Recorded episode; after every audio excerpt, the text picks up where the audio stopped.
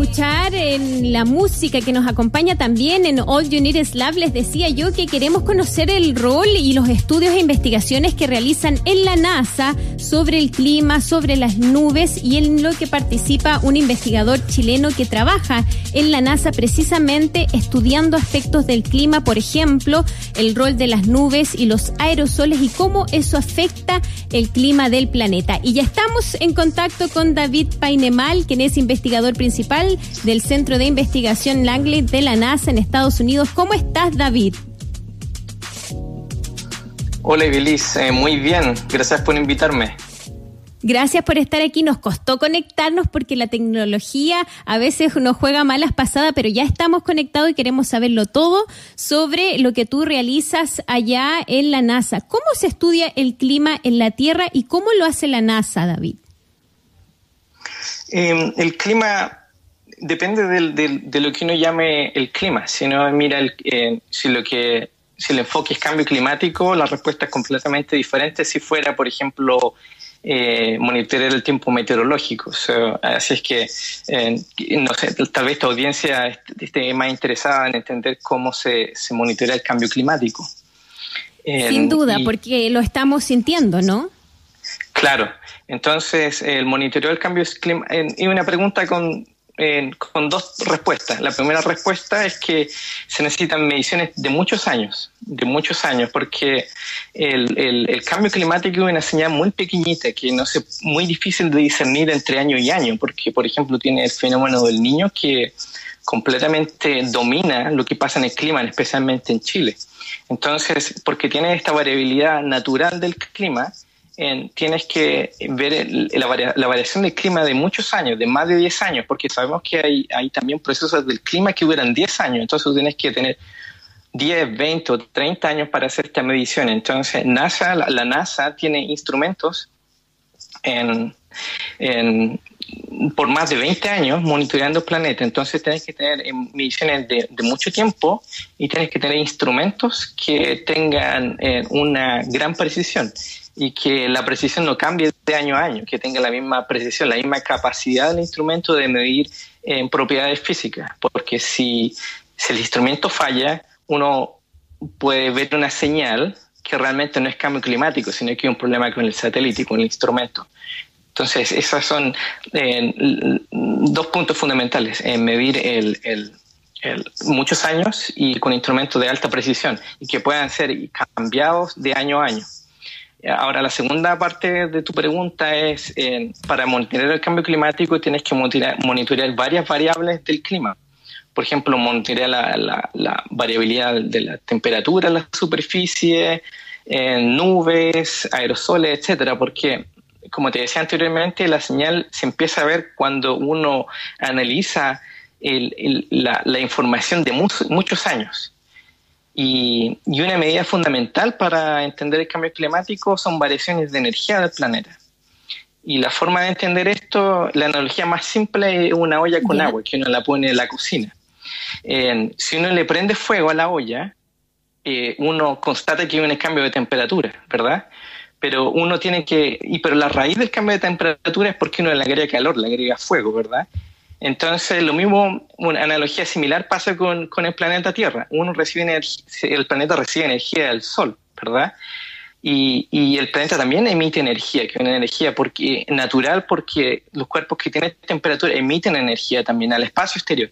Entonces, en, un, en un planeta que está en balance de energía, la energía solar que entra tiene que ser igual a la energía que sale del planeta. Ahora, ¿qué pasa si la energía que sale del planeta es un poco menos que la que entra? Vas a tener un aumento de energía en el planeta. Y ese aumento de energía se, se traduce finalmente en un aumento de temperatura, que sería la analogía de la olla. Está aumentando la temperatura porque hay un, un, está fuera de balance lo que entra en energía de lo que sale. Entonces, con los satélites... Como una, como una olla a presión, dices tú. No, una olla simple, una olla simple. Tú le prendes fuego a una olla con agua y la temperatura del agua empieza a aumentar. ¿Verdad? Y tú sabes que la temperatura del agua aumenta porque estás prendiéndole fuego a la olla.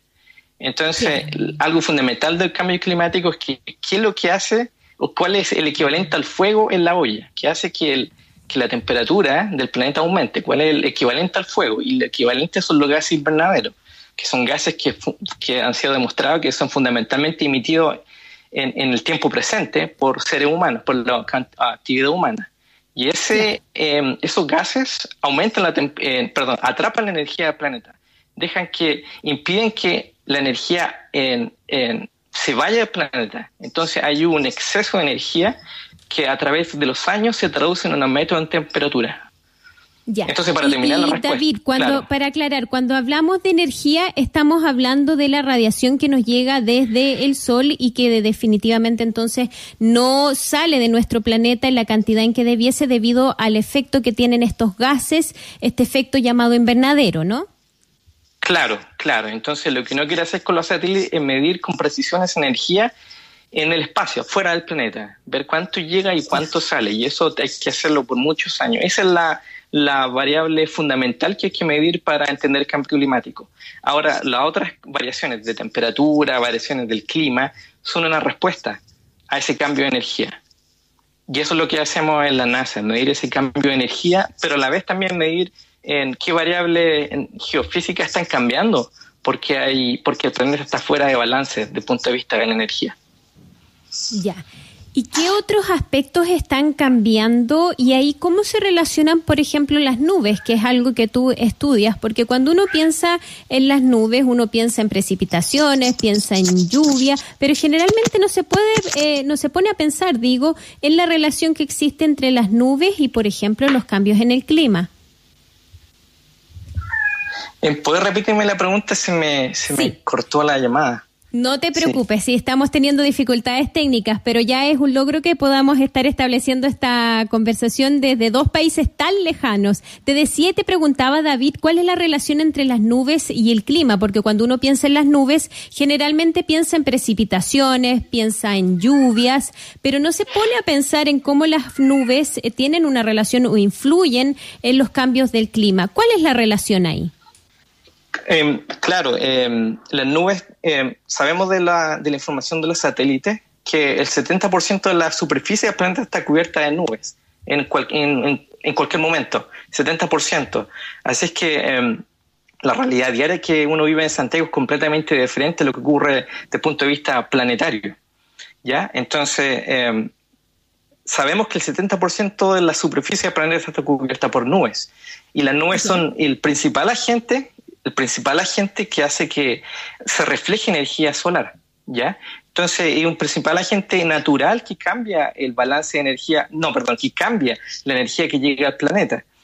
Ahora, también son importantes las nubes porque son agentes que distribuyen agua a través de precipitación, agua líquida o nieve ah, en el planeta. Entonces, son esenciales para el ciclo hidrológico. Ahora, el, drama de las nubes es que el elemento del clima, el elemento del clima más difícil de monitorear. Es extremadamente difícil y, lamentablemente en los modelos numéricos del clima, en la peor representación, no estoy diciendo que sea inútil, estoy diciendo simplemente que lo que representan de peor manera son las nubes. Entonces, la mayor incertidumbre en, predicciones de cambio climático son debido a las nubes, algo que parece realmente una locura, algo tan simple que uno lo ve diariamente y lo vivencia todos los días como puede ser tan difícil. Y la realidad es que hay mucho, claro, y hay muchos procesos en físico que dan vida a una nube, no solamente evaporación, obviamente necesita evaporación de agua para que se forme una nube, pero también necesita aire que ascienda para que, este, se convierta en nube. Y también hay una interacción que se desconoce, eh, que la gente en general desconoce, que para formar una nube necesitas partículas, necesitas aerosoles, que funcionan como esponjitas y que generan una nube.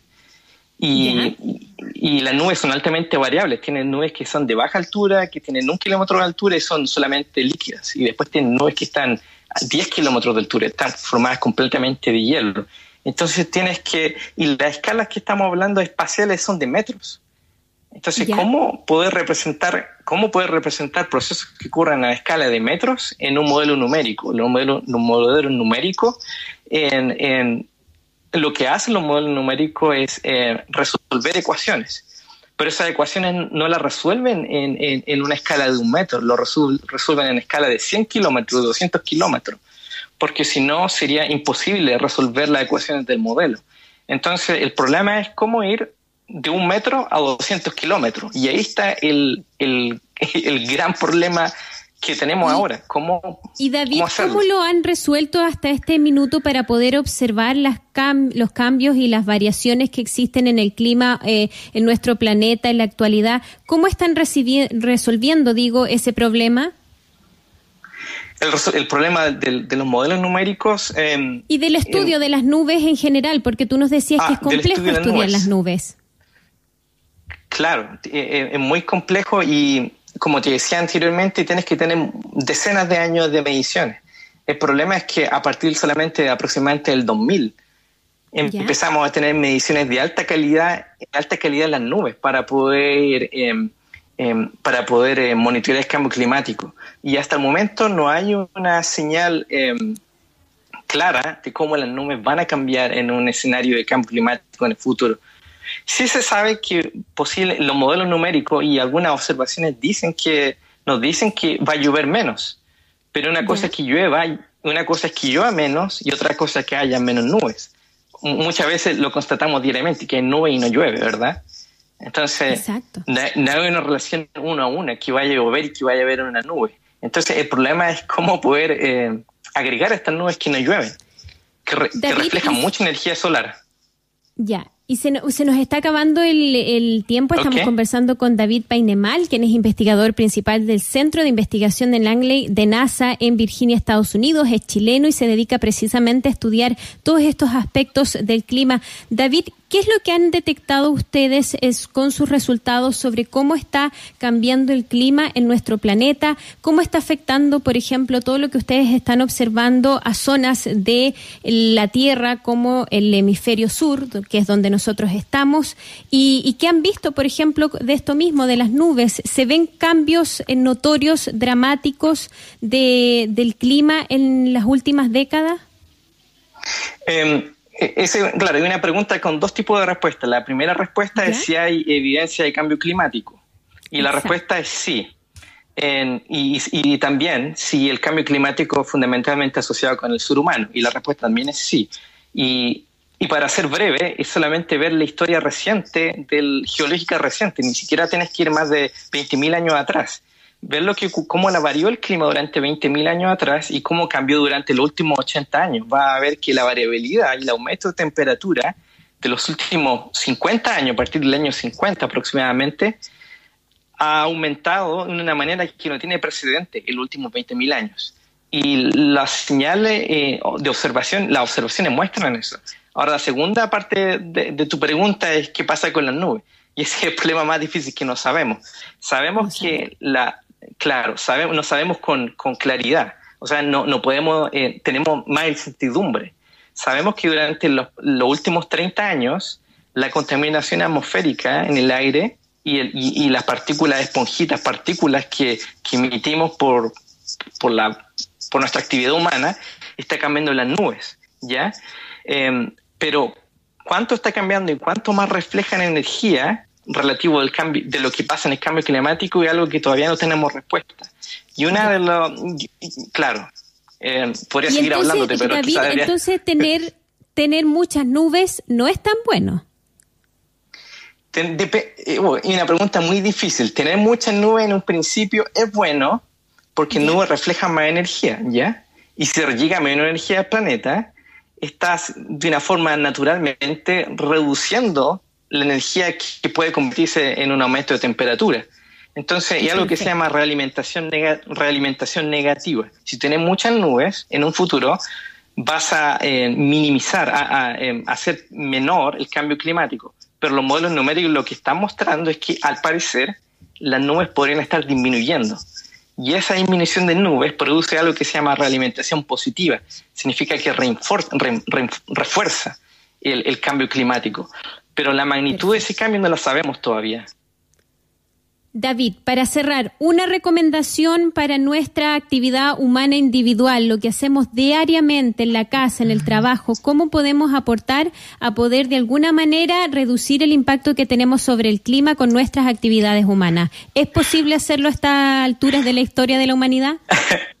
yo creo que sí, se puede. Iba, iba, iba a ser un chiste, decir que financien más los científicos, pero, pero la verdad es que... Eh, También.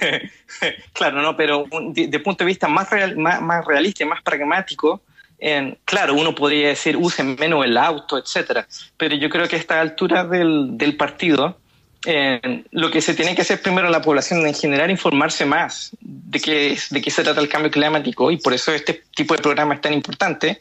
Y el, y el segundo paso es eh, hacer un, un, un, esfuerzo y tratar de, eh, eh, de punto de vista político, de poder elegir o, apoyar políticos que estén a favor de variaciones, a favor de, de, mejoras que pueden contribuir a, disminuir el cambio climático.